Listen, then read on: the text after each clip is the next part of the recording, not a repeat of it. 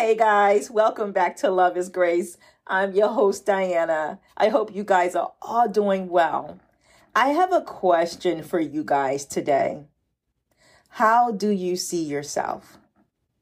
I want you to really think on this. Then write down three things you're doing in your life today to make someone else happy, to appease them.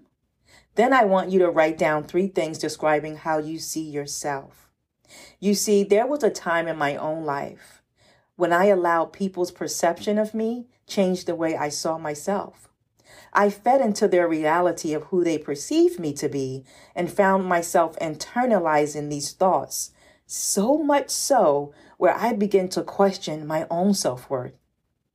You see, I had to change the way I thought about myself and stop allowing people who knew nothing about me dictate how I felt about me. You see, you have to be motivated, guys, and put yourself out there to the world that you are someone amazing, that you are beautiful, that you are talented, that you got what it takes to be successful in your life. You see, someone else's opinion or perspective of who they think you are is not merely important than how you see yourself. And that's the important part right there because we could easily fall into a dark place in our lives of depression, anxiety, low self esteem that will leave us feeling unvalued, all due to someone else's perspective, especially if you're in a more healthier place in your life.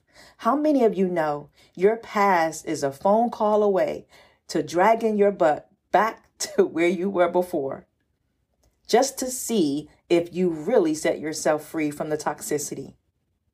Your past will love to remind you of who you used to be and cause you to think low of yourself. But you know what, guys? That's projection. And you have to tell your past that you no longer live there. And that's no longer your reality. Listen, guys, I want to encourage you today to keep believing in you.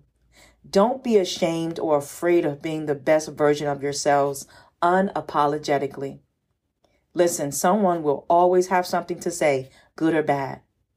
It doesn't matter. That's the unfortunate part. But don't let it get to you. Don't let it get to you.